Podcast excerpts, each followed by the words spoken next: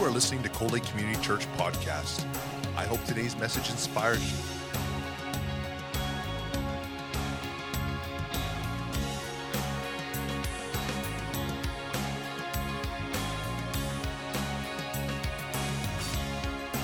Cold Lake Community Church, a place where families come together.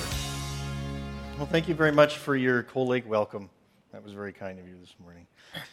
So, the, the title of my message today is Thoughts on Christianity and Life. Um, the reason that's up there is because Natalie emailed me and said, Hey, what's your title? And I gave it to her. That's not my title anymore. Um, so, um, I had a whole bunch of stuff I wanted to talk about, and I'm pretty much going to end up talking about marriage today. A little bit of other stuff, but mostly marriage. So, my opening cartoon is marriage related. It wasn't so much that the rules were about to change, it's more about that the rules were about to exist. I got a real kick out of that because I was a bachelor once too. so, anyway. So, before my introduction was a whole screen, but now it's got one thing on it that says I'll spend significant time on marriage because that is a topic that's near and dear to my heart. And it is. It is. My wife and I have a great marriage, and I know how much I appreciate that, and I want that for more people. Um, I'm going to cover several small topics today as I go along, and the key to success when a sermon like this is preached is to grab a hold of one or two things along the way. Like there's space for notes in your bulletin, whip out your smartphone, take notes, whatever it is, but grab a hold of that one or two things that you can apply to your life going forward. However, I'm first going to talk about guardrails. Um, and this is not guardrails for your car, but guardrails for your life. So, the, the dis- for this discussion, a guardrail is a personal standard of behavior that becomes a matter of conscience. And so it's something that you think about ahead of time. I will do this, I will not do this. And you put that guardrail here, and then you decide between you and God, that's what a matter of conscience is, that you're not going to cross that line. Because let's be honest, if we were to follow through with what society tells us to do in advertising, the media in general, and that kind of thing, we'd be pretty messed up. Like society encourages us to flirt at the edge of disaster and then chastises and punishes us when we go over the edge. So the key is to set guardrails in our lives so that we don't end up going over the edge. And the fact is, if you hit a guardrail, it still hurts. It doesn't mean there's not going to be injury when you hit the guardrail, but it's going to be a lot less than if you go over the edge of the cliff. So the key question is uh, where, where do you place the guardrail? And this guardrail stuff, it's all from a guy named Andy Stanley. He's got a big church called North Point in Atlanta, and he's got a book called Guardrails if you want to want to look into it. But the key, the key question is where do you place the guardrail? And you see in this picture, it's a very pretty picture. The guardrail is right at the edge of the cliff. And he's like, Why would you do that to yourself? He says, Set your guardrail a ways back from the cliff so that if the circumstances come up, and we all make mistakes and circumstances are out of our control from time to time, you have to cross your guardrail you don't go over the cliff. That was his main point. His example was, um, you know, he's a pastor of a big church, so obviously the enemy's trying to take him out because he has great influence. And he said, So to protect my marriage, I don't ride alone with a woman in a car. He said, That's what the thing was. He says, Does that mean if I ride alone with a woman in a car, that something bad's going to happen? He said, No, of course not. I don't think anything is. But there's even less chance of something happening if I never do it.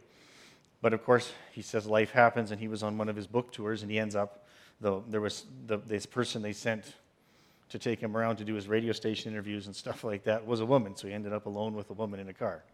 He said, Did anything happen? No, it wasn't even a big deal.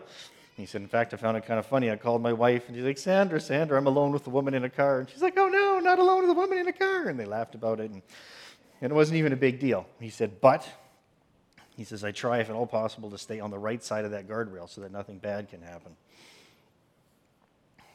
Proverbs 13:20 says, "Whoever walks with the wise becomes wise, but the companion of fools suffers harm." And of course, who better to talk about being a fool than Mr. T, right?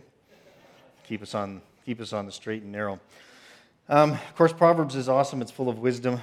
Um, being wise is having or showing experience, knowledge, and sound judgment. And a fool is one who acts unwisely or imprudently, a person who lacks judgment or sense. So, what this says is whoever walks with someone who is wise will become wise. But what it doesn't say is that a companion of fools will become a fool. And normally that's how Proverbs is set up, you know, the opposite follows the, the positive, negative follows the positive, however you want to say that. But this one doesn't say that. It says the companion of fools will suffer harm. And the reason that is important is because we all have people we know that are foolish, that are still a lot of fun to hang out with, and you still want to do things with them. But what this verse is saying is that if you spend enough time with them, they're going to be a train wreck that goes through a guardrail and over a cliff, and they're going to drag you along with it. So you might not even actually do anything wrong, but that doesn't mean you're not going to get caught up in something bad that's happening. So that, that one's really about a guardrail, about who you want to hang out with. We all don't want to be seen as a do gooder or a wuss or no fun or something like that. But in all honesty, um, your greatest regrets in life could most likely have been prevented by the use of a good guardrail, by setting the guardrail in the right spot. Because we all have the opportunity to do the right thing, but with that comes the opportunity of doing the wrong thing as well. And so, really, the question you need to ask yourself is in my life, where do I need to place the guardrails to protect myself, my marriage, my family, my finances, my jobs, that kind of stuff? What will you do and what will you not do? And if you don't think about these things ahead of time, when the situation comes up, you're less likely to make the right decision because under pressure, people make poor decisions as a general rule. And so, if you think about this stuff ahead of time, you're less likely to make those bad decisions. So, a few questions to ask yourself it's, Is my core group of friends moving in the same way I am? That doesn't mean you don't have friends that aren't Christians or stuff like that, but you should have a core group of people around you that have similar beliefs, right? Because you can't expect your non Christian friends to agree with the way you do life and agree with all the decisions that you make because they have a completely different foundation that they base their worldview on. It's not on God, it's not on Christ. It's usually on do whatever feels good and I want to have fun. That's usually what it's based on. So you need to have a group of people around you that are pulling in the same direction that you are. And then he had a few points. He said, You know, your conscience should light up if you find yourself. Number one, needing to pretend to fit, in, to fit in. If your wife says to you, You know, when you're with that group of people, you're a different person, that should bother you. That should bother you a lot right away. Because we shouldn't have to be pretend. They're not really friends if we have to pretend when we're around them. If you find yourself under pressure to compromise, very, very similar to the first one. If you feel you have to compromise what you think is right and you think is wrong to be with these people, you got to ask the question if it's worth being with them.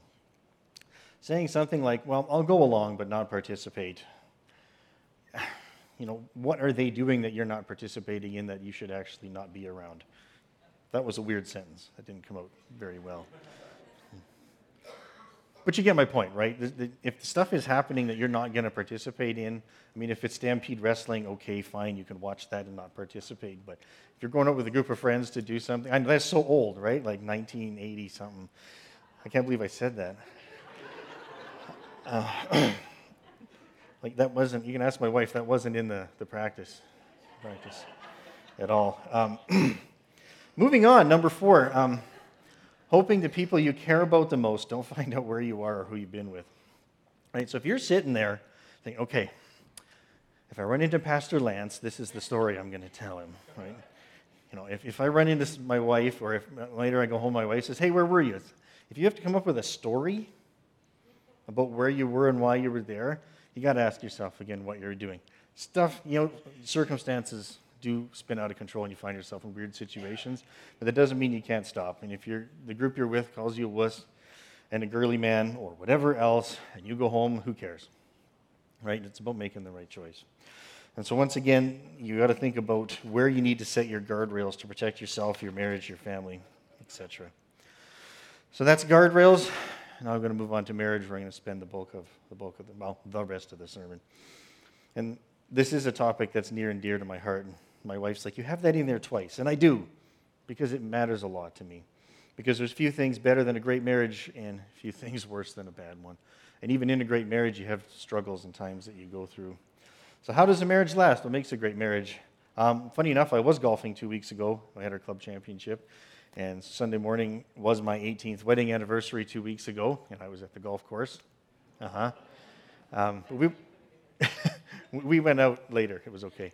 Um, but as we were chatting it up, as we were golfing, I said, "Yeah, today's my wedding anniversary." And one of the, there was a young guy we were golfing with. He's like, "Oh wow, how long have you been married?" I said, "18 years." He's like, "Wow."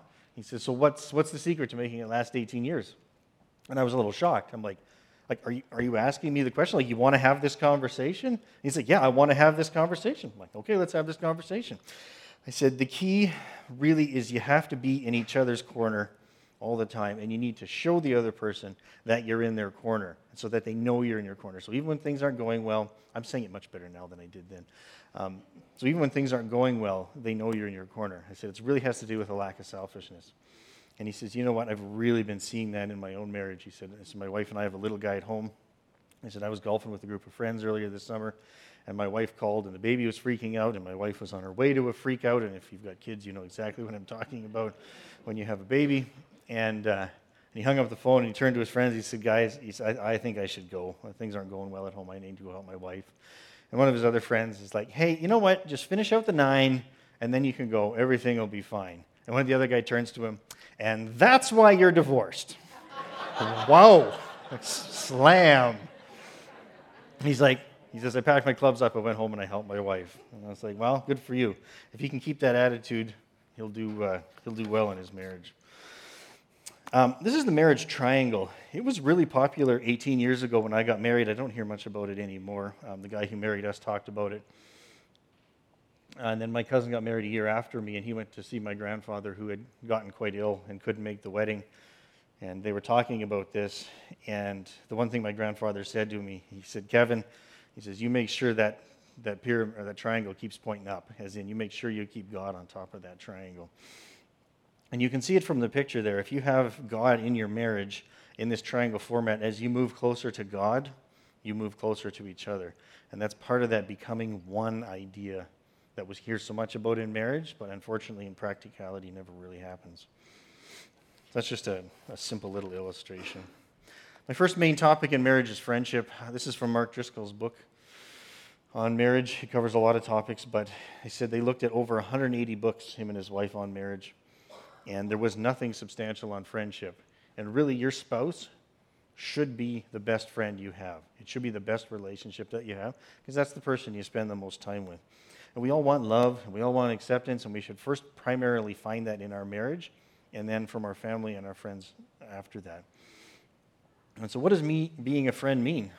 Well, it means that you actually like being together. You have common interests. You miss each other when you're apart. It takes time, money, effort to be a friend. Proverbs 18:24 says, "He who has friends must himself be friendly." So that means if you want to be friends with your spouse, you need to act friendly towards your spouse. Right? It's not the old ball and chain or the old lady, right? It's your wife, the love of your life. That's the attitude you kind of have to have if you want to move towards that. And I was talking, and this was a number of years ago now. Um, a friend of mine, he was separated from his wife, and we were talking, and and, and he says, Well, what, what do I do? He says, how do, I, how do we get back to where we were? And we just started talking about like what initially attracted you to her. What did you guys do when you were friends before you were dating? And of course, as time passes, I have trouble remembering that. I was talking to Melanie this morning, and I very specifically remember the first real conversation we had. It was at an Alliance Church College and Career thing in Slave Lake and everyone else had gone home. We were at a lady's house, and we were still chatting away. she was probably in the kitchen wishing we were going to leave, but we were enjoying chatting so much we just kept doing. We talked about Star Trek Coke, and for the life of us, we can't remember the third thing, but there was three things we bonded over that night. That was the start of our relationship. And uh, I mean, the good news is that that person is reconciled with their wife, and they're still together. Um, but the point of that conversation I had with them was like, think back to the start. What did you guys start with. Get back to that stuff and then rebuild your marriage from that basis of friendship. Main topic number two TV and marriage. So, for all of you that are excited about getting another TV for the house, TV stands for transparency and vulnerability, not television. And that's the joke the guy uses in the book, too. Um, the book is called The Soulmate Marriage by Gary Frisbee. And it is a wonderful book on marriage. And he's a guy He's a psychologist. He studied marriage for 20 years. He writes books. He presents at conferences of other psychologists and that kind of stuff. He said, So, with all humility, he says, I really do understand marriage, and I can tell you what it takes to have a good marriage. And the two main points he, he boils it down to is this transparency and vulnerability. And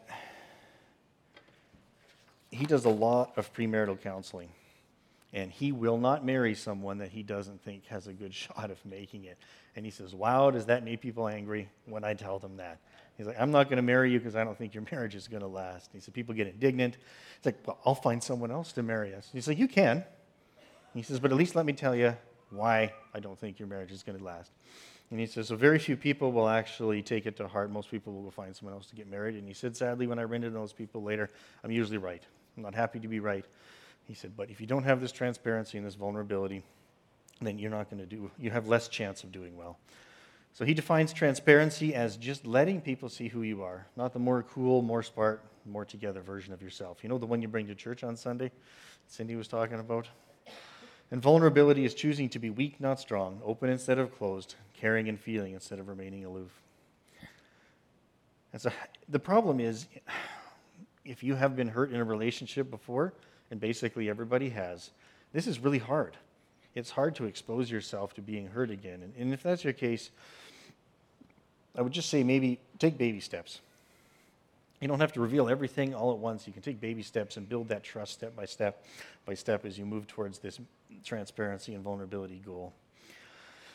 In a marriage, men men want to be respected. They want their wife to look up to them. And they're concerned that if they show vulnerability, the women will see them as weak and respect them less. So they're afraid to do it. Men are also concerned that her close group of friends are going to hear all about his weaknesses and vulnerabilities and give him side looks next time they're together and that kind of stuff. So there does need to be that certain amount of stuff that's shared between a husband and wife that goes no further. When a woman talks to a man about her feelings, she wants to know that she's being heard. She does not want solutions. She probably knows the solution already. She just has to talk about it. And there's nothing wrong with that. Unfortunately, men are wired to fix whatever problem is placed in front of them. So they're like, well, if you feel like that, if you do X, Y, Z, everything's going to be okay. That's not what she's looking for. Unless she says, what should I do next? Unless those words come out, you nod and you smile or frown, depending on the conversation. Okay? And comments like, well, you shouldn't be feeling that way are not helpful in that situation, okay? Sometimes we just need to listen. So that's transparency and vulnerability. I told you I'd be moving fast today. Faking your way to a good marriage. This was an unbelievably fascinating article I read online. Uh, it was written by a woman and basically trying to figure out who she wanted to be. She had already been divorced once, and she started to see that her spouse deserved the best version of her, not the worst version. She said, In my first marriage, I thought my husband is supposed to love me and accept me for who I am. So that means I can be lazy, mean, crabby, all those other stuff around him. And she started, and she said, So, no kidding, our marriage didn't last that long. We split our wedding presents and moved our own separate ways. She says, Now I'm married again. We have a child together. And she said, Basically, any new mom can tell you this. You're so tired, you can hardly think straight. You don't feel like loving your baby. You don't feel like cooing with your baby. You feel like locking them in a room and running away. Right? And she said, But I just started talking about who, thinking about who I wanted to be. And then I started acting like the person I wanted to be. And I was like, wow. Like she's not a Christian. This is just an article that I read. But she's she's stepped onto a very key point in our lives that you can build your character. You can choose how you're going to act. You cannot let the negativity you're feeling rule your actions beyond that. And we've all done it, right? If you think about you and your wife fighting on the way to church and then smiling on the way in the door, or you're about to have people over and you have it out and then they arrive and you turn from glaring at each other to smiling. Hi, welcome to our home. Come on in.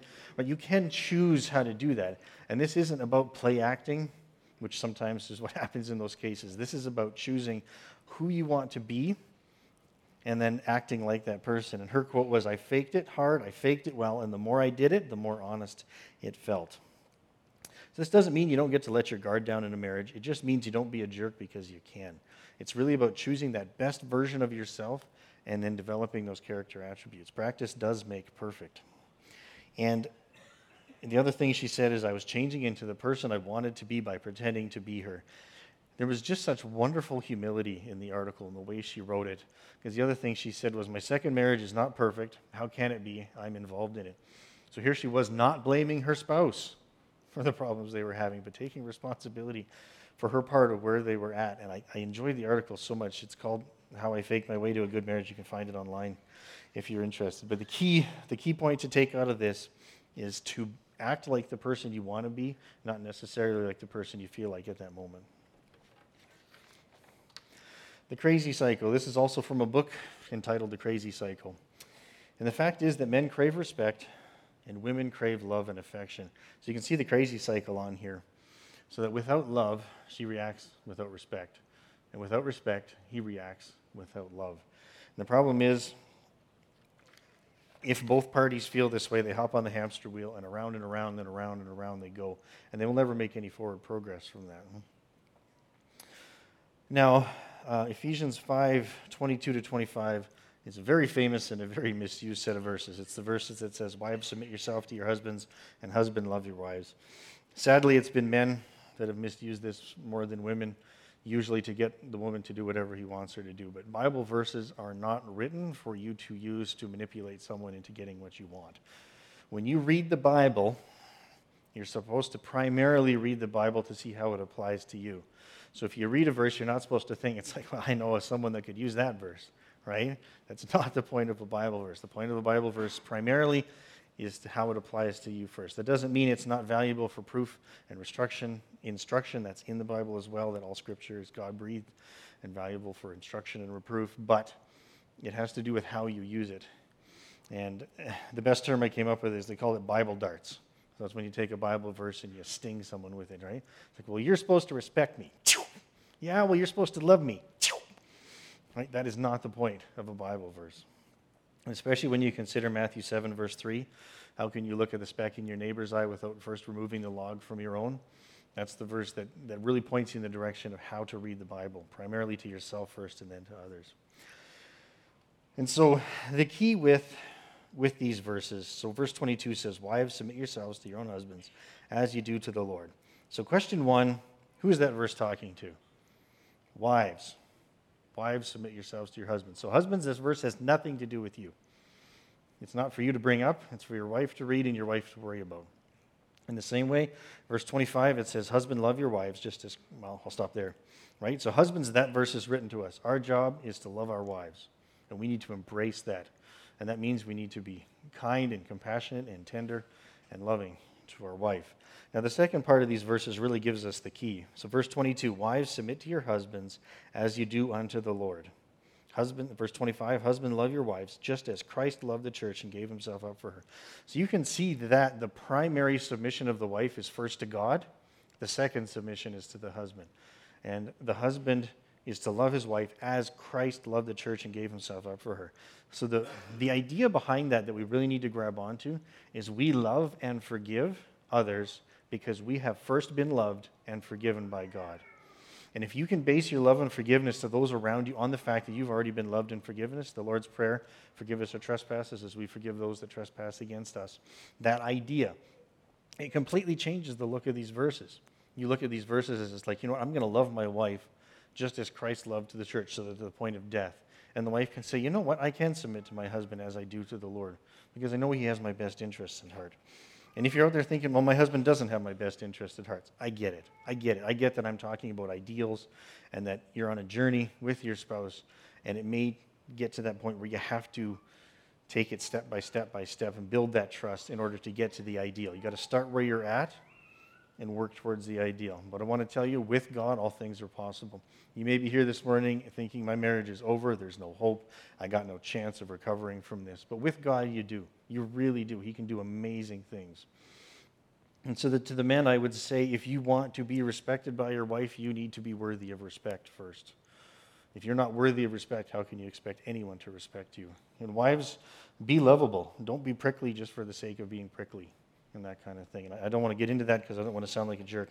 But we, as respective sexes, have our short points, and we need to work on those as much as possible.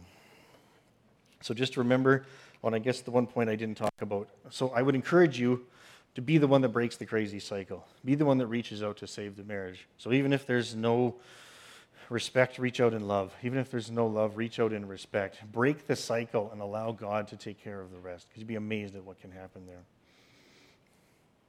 The I marriage, I'll talk a little bit longer about this one. Um, there's a little more to it. This is back to Andy Stanley. He's got a book called I Marriage, and uh, I think we even have the study here at the church. It is so impressive with what he goes through to get here. So he called it the I Marriage, I imagine, because it looks cool like iPod But um, he said, you know, the I in the I marriage is the me, the individual. And if you take two I's and you put them together, that doesn't always make a great relationship. And so, you know, the key is how do you get there? Um, Craig Hill, Family Foundations, we've done a bunch of their stuff here a few years back. He called it two fleas and no dog. So there's two people with all these needs, fleas, and they're looking for a dog to get their needs met. And these two fleas get together. They're both looking to have their needs met, but they're not looking to meet the needs of the other person as well. So that's where you get the two fleas and the no dog idea. And so, where Andy Stanley goes with this is he said, really, it boils down to your view of marriage. Is it contract or is it covenant? And the simplest way to describe contract is I will if you will. That's a contract. And if you think about it from the business world, I'm a businessman. It's easy for me. It's right. I will do a service for you if you give me money. That's an I will if you will idea.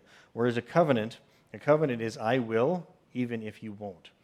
And if you think about the Old Testament, God makes a covenant with the Jewish people, with the Israelites, saying that he will be with them and that they will be his people. And he keeps that covenant no matter what, even though the Israeli people or the Israelites walk away from him again and again and again. And we see those stories in the Old Testament. God saves a remnant and reestablishes his people because he made a covenant. So he keeps willing even when they won't keep up their end of the bargain. And that's what a covenant is. In between there, there's also a compromise, which is the nice version of a contract marriage, but it's still really a contract marriage. It's like, okay, I'll do this, you do that, I'll do this, you do this, I'll do that, you do this, and we'll just carry on. But it's really not, I mean, you do have to have that division of tasks inside a marriage, but in that case, it's really not a, a working together. It's two separate people dividing tasks and then going forward from there. And the key is, with a marriage, is the two becoming one that the Bible talks about.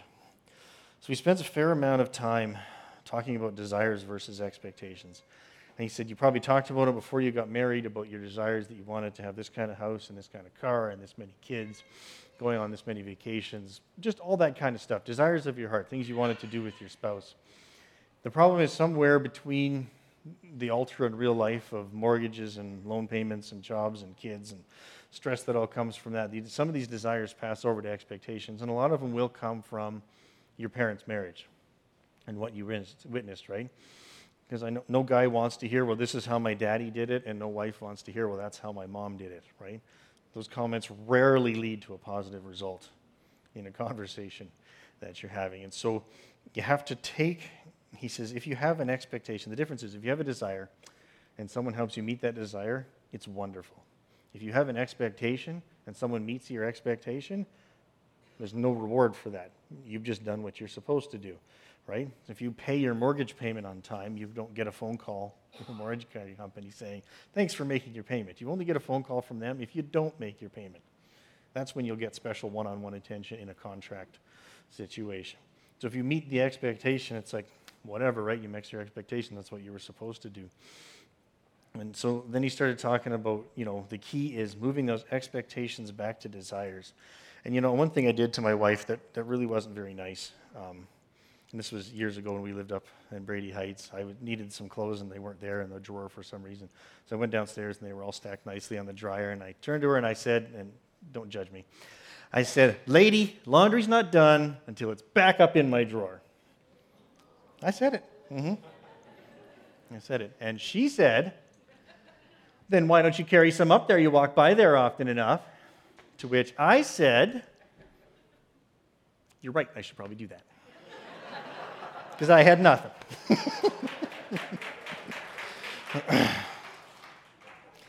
yeah, she had me, so uh, she won.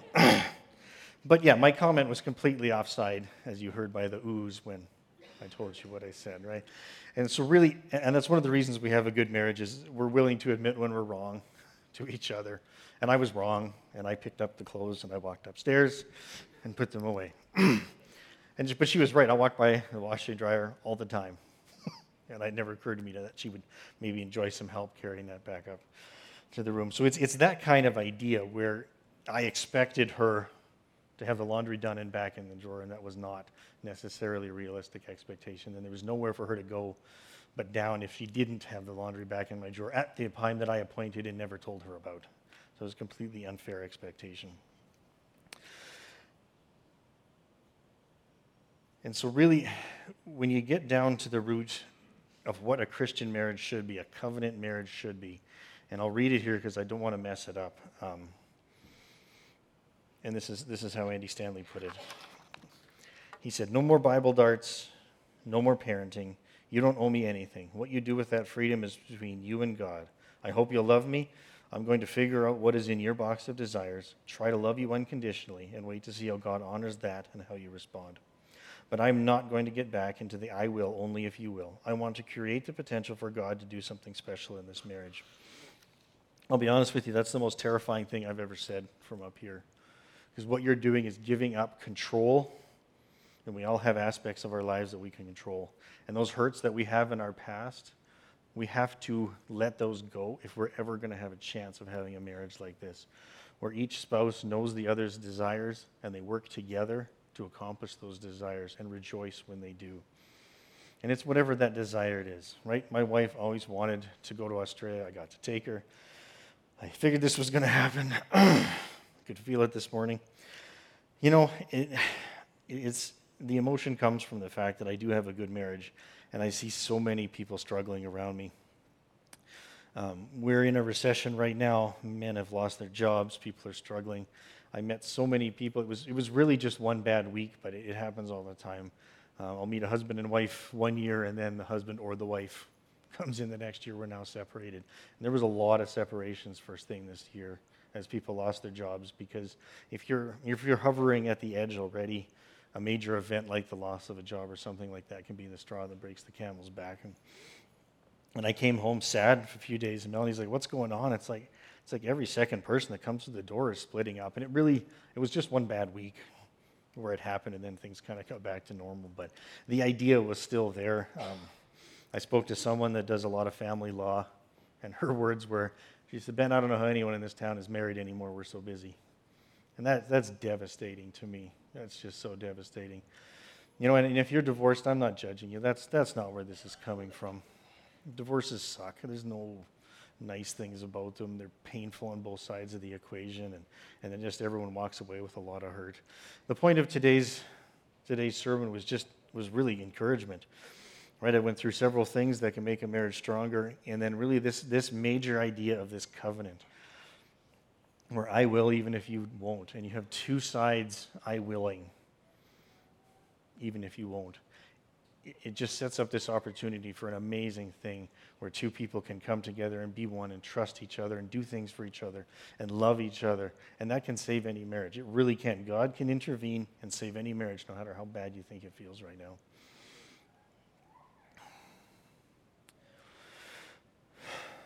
Yeah. So finally, as I wrap it up, don't forget about the guardrails. Use those guardrails to protect yourself and the world around you. You will never regret putting guardrails in place. You have regrets if you don't use guardrails, not if you do. Practice that transparency and vulnerability in your marriage. Be your spouse's best friend. Be willing to break the crazy cycle. And don't be afraid to fake it till you make it. Don't be afraid to act like the person you want to be. And finally, consider what God would have you do in this area versus contract versus covenant. What changes can you make to move towards the beautiful image of marriage that we see in the Bible? And I know I've probably touched some sore spots on people, and some of you are hoping your spouse doesn't elbow you or wishing your spouse was here. And I said, this, this wasn't to make anyone feel bad. This was to encourage people that there is so much more out there for you in your marriage. If you're not married yet and you're heading towards marriage, this is the ideal you're striving towards as you head into marriage. And if a lot of us are, would say that if we had information like this and ideas like this to base our marriage on, we'd just saved ourselves a lot of grief over the years as we learned it the hard way. So don't be afraid to grab onto some of this and apply it to your upcoming marriage. And for sure, don't be afraid to apply it to the marriage that you have already.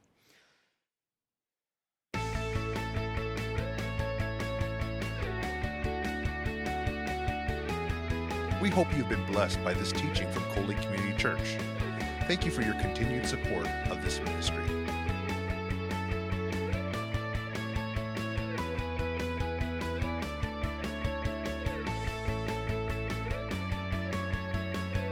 Lake Community Church, a place where families come together.